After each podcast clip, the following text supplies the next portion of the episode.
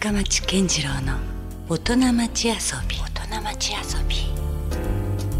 さあ、えー今週遊びに来ていただいているのは森山名木の、えー、3代目森山吉龍さんです。今日はよろしくお願いします。よろしくお願いします。まあちょっとお久しぶりかなっていう感じもありますけど。そうですね。まずそうですね。私と森山さんの関係性からをちょっとお伝えするとですね、まあ、それこそ意外と最近というか今年の多分夏頃ようやく森山さんに直接お会いする機会があってあはい。でそれもたまたま糸島で私のまあお友達のサンセットの林さんが最近ねあのハイダウェイのロッジという山の上で、まあ、宿泊ができる施設を作られているところにたまたま森山さんも遊びに来られていてああ、そうですそこで。ねお話ししたしたのがきっかけでしたよね。はい、そうですね。で噂はねもう以前からあのお伺いしてました。なんか面白いと。ことやってらっしゃる方がいると。あということで話はお伺いしてたんでああの森山さんかという感じだったんですけどもそれから実はもう具体的にいろいろ話が盛り上がってしまって、まあ、この今年の秋に開催されたベイサイドフェスティバルというですねあ、はい。フェスで、まあ、前夜祭で初めてあのポートタワーのところの展望室をですね、まあ、DJ のラウンジスペースとして初めてこう使わせてもらったんですけども。綺麗だったですね。ねえもうあれがね、はい景本当すごく素晴らしい空間になって、でその時に私もなんかただそこを DJ イベントにやるっていうのもなんかちょっと違うなと思ったんであれだけのこう、まあ、60年近い歴史があるタワーでしかも初めてああいう文化的なイベントとして利用しさせてもらえるということでですね。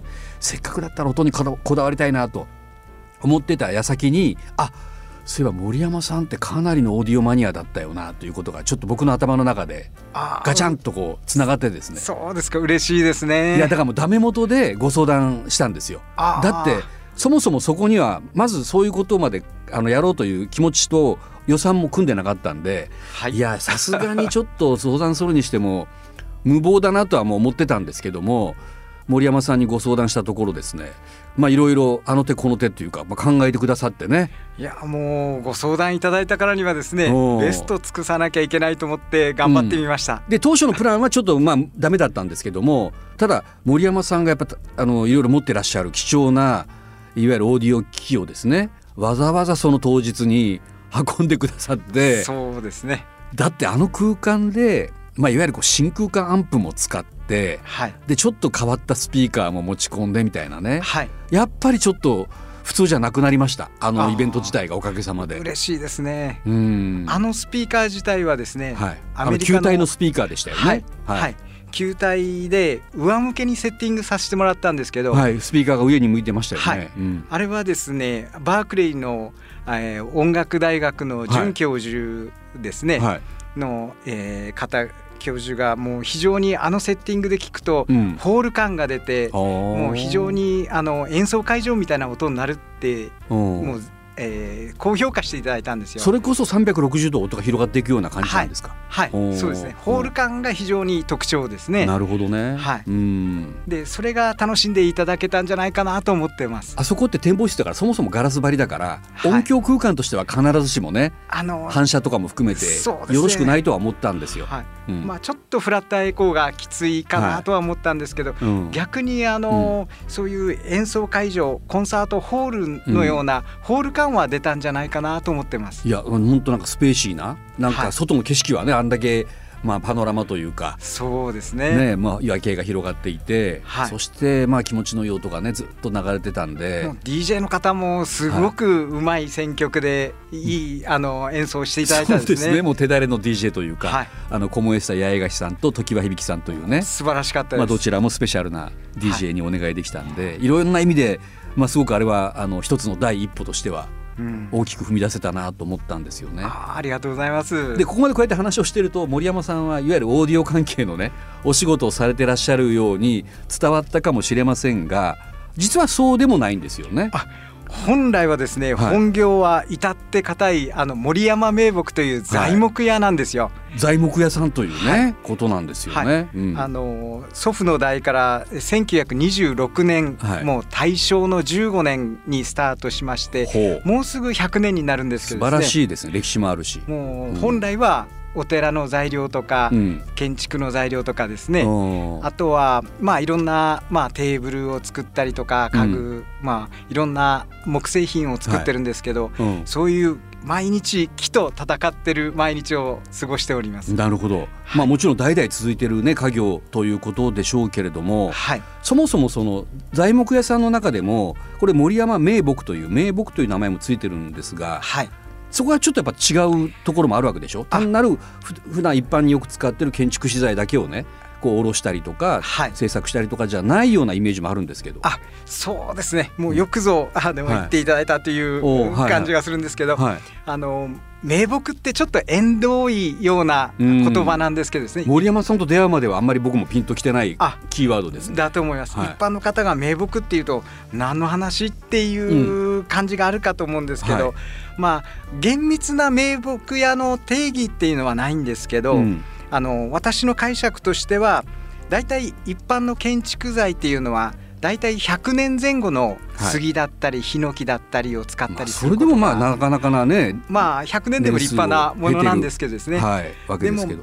名木ってなると、うん。大体もう100年からさらはるかに上の何百年っていううものであったりですね、はい。樹齢がもうものすごく古いものであったり。はい。あと、えー大木直径が1メーター、2メーター、うん。まあ時には3メータークラスもあるんですけど、うんうんうん大きなという意味でもね。はい。うん。もう非常に大きな木を製材して使うような特殊な現場であったり、まあはい。特にお寺が多いんですけどですねお寺の材料とかはうん。やはり柱でも、うん。えー60センチ角とはい。かですね、いわゆるこう大黒柱と言われるものはかなり太めじゃないと、はい。あれだけのやっぱ大きな屋根を支えきれない。そうですね。ですね。はい。うんもうそういう特殊なものを使うためにもう大きな木を使ったり、え樹齢の古いものを使ったりするのが名木でですね。なるほど。そしてその素材を使うことによってその中のあの木目の美しさを引き出すのが名木屋の、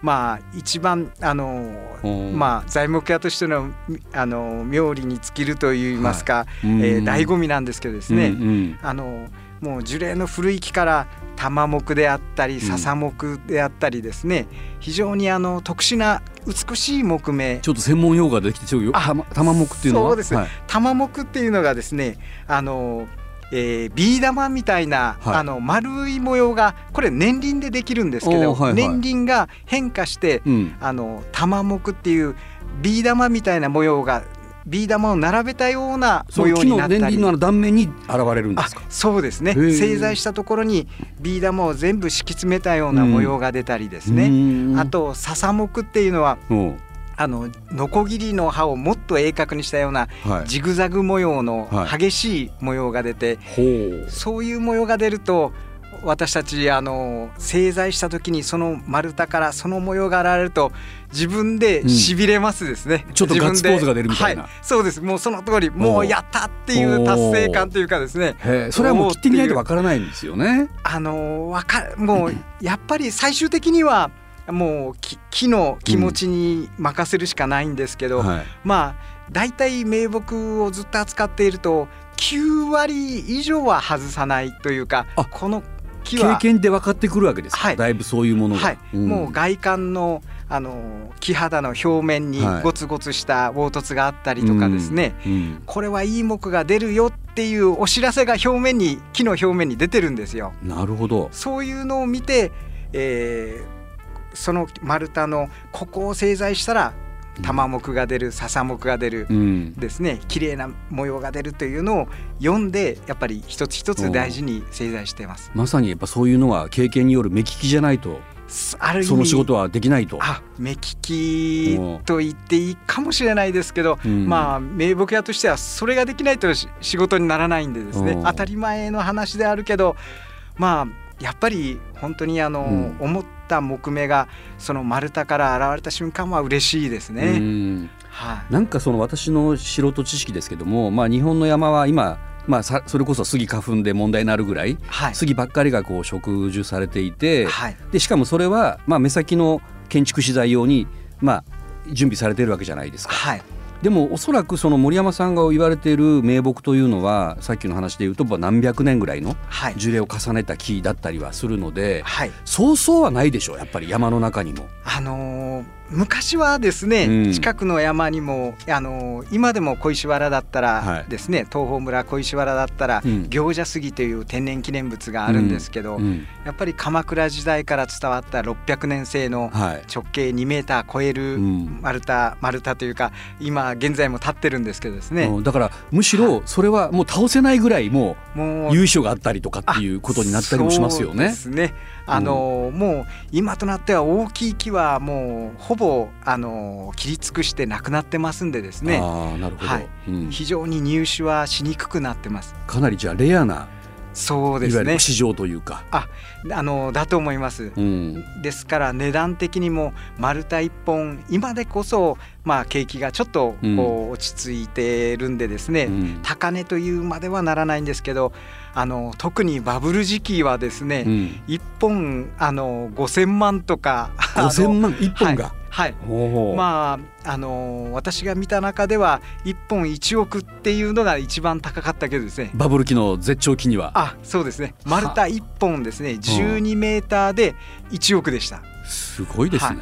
うん。でも、前評判では1億5,000ぐらいうん。売らんと合わんっていう値段が合わないかなっていう丸太だったんでですね。決して1億もいや高くはないとは思うんですけどうん。あの今ではそんな1億のような丸太っていうのはちょっと値段がおーまあ。ね それはそうでしょうけど、かつてのじゃあその1億ぐらいする木はどこに持っていかれたんですかね？使われたんですかね？あのーやっぱりあのーお寺の材料であったりですね。ほあとまああのー非常に名木に憧れてううん。玉木が好きな方が、まあいテーブル1枚3,000万とかですねはあ出して買ったという話は聞いております。やっぱバブル期はお寺も景気が良かったんですかね、まああのー まあやっぱりそういうあのーいいものを作ろうという気持ちがもっとこう高かったんだと思います。なるほどねまあでも名木のことがちょっとだけ分かってきたようなあ気はしますね。でもちろんそういうお仕事をされていらっしゃるから、はいまあ仕事としてはかなりこう専門的でしょうねおそらくね。お寺さんの例えば、はい。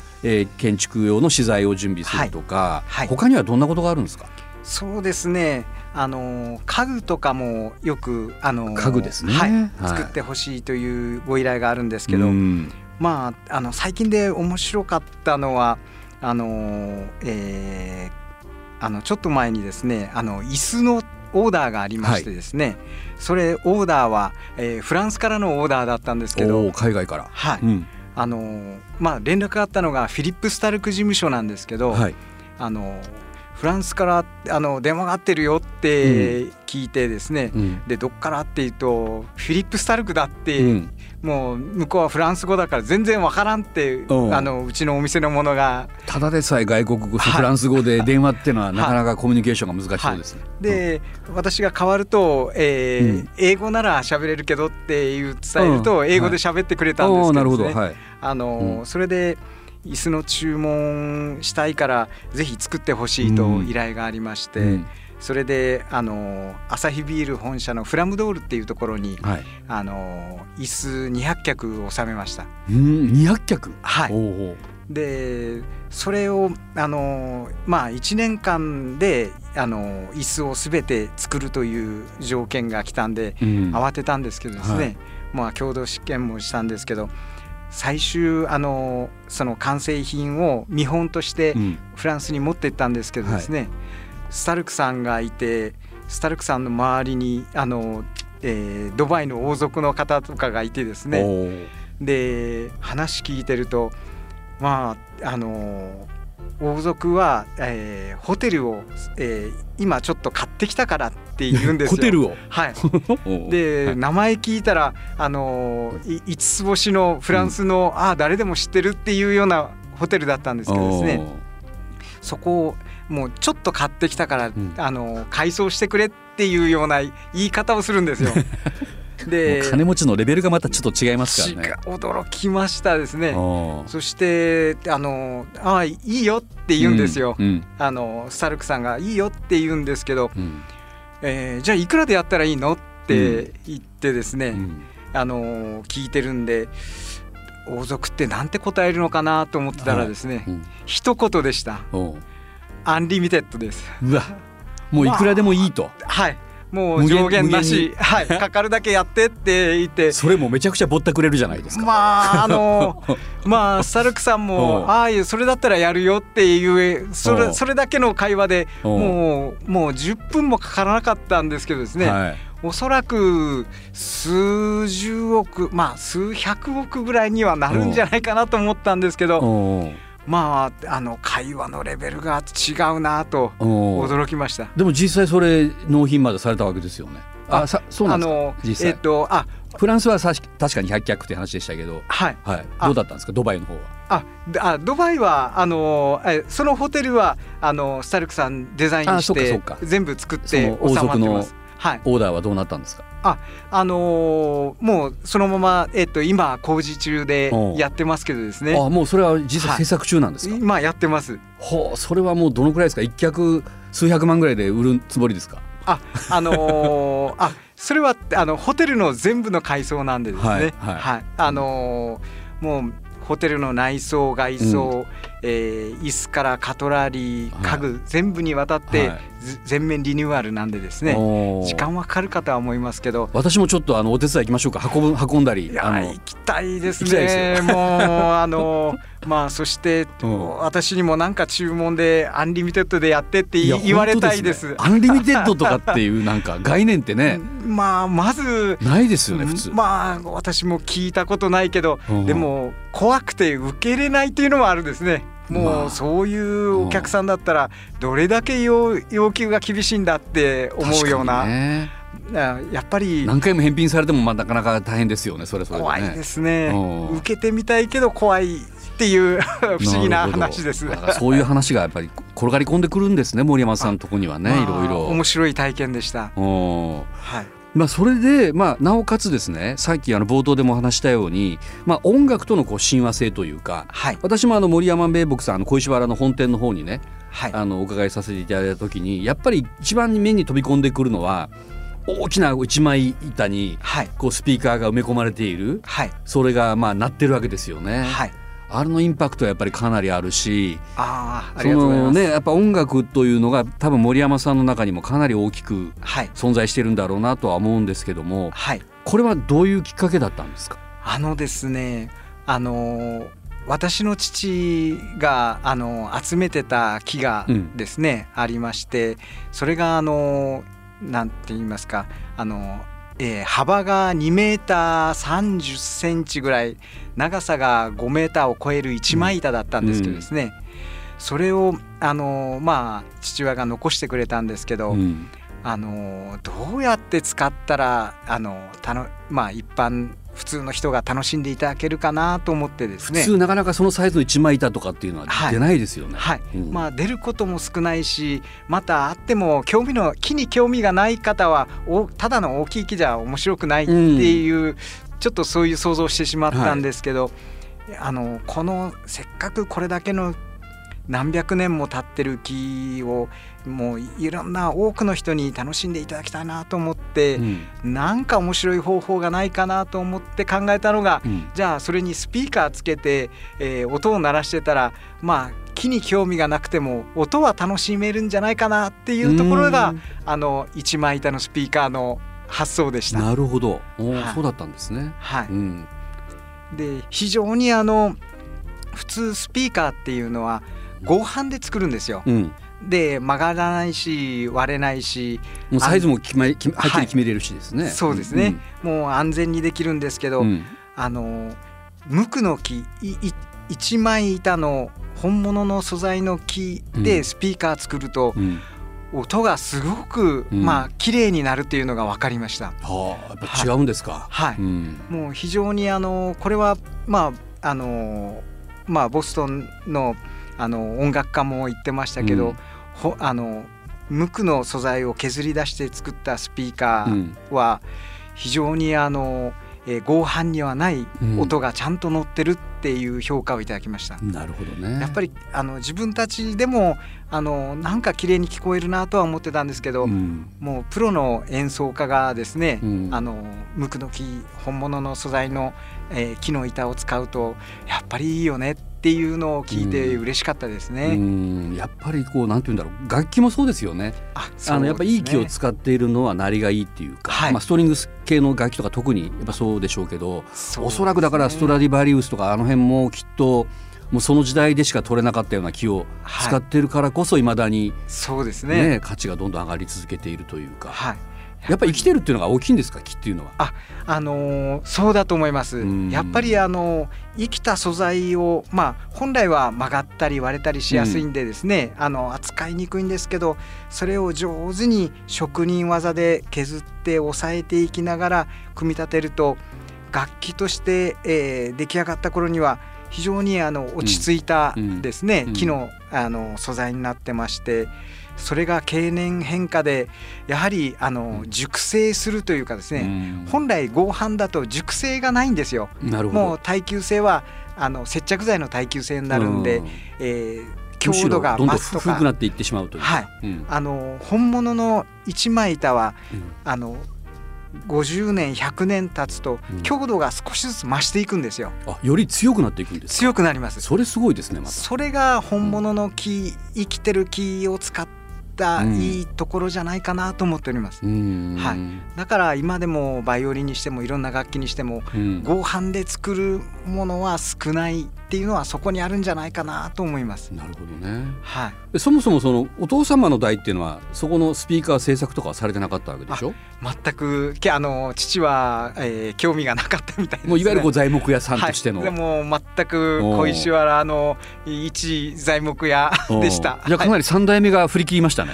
あのある意味 そうかもしれないですね。あの音楽が好きで、うん、まあもともとまあ中学の頃聞いたその陽水さんからですね、始まったと言ってもいいぐらいあの音楽が好きになりまして、ね、どのタイミングに家業とこうガチャンコするんですか？ああのー、今ではですね、うん、その、えー、一枚板のスピーカーが、えー、まあネットで拡散しまして、うん、あのモンスタースピーカーって検索すると世界中の検索サイトで出てくるんですけど、ね、出てくるからこそ海外からも多分発注が来たりとかっていうことになってるんでしょうしね。はい、もう不思議とですねこれ私、うん、あのまあ人が楽しんでもらえばいいなと思って最初一つ始めたことなんですけど、うん、今ではですね、えー、昨年はえー、大分市美術館からの注文で一つ収めましたし、うん、えー、今年、あのー、実は、えー、来週からロサンゼルスに打ち合わせに行くんですけど、はい、そこも一枚板のスピーカーをぜひあのつけてほしいという依頼で、はい、急遽来週行ってきます。やっぱ音楽だとまた広がりますね世界が一気にね。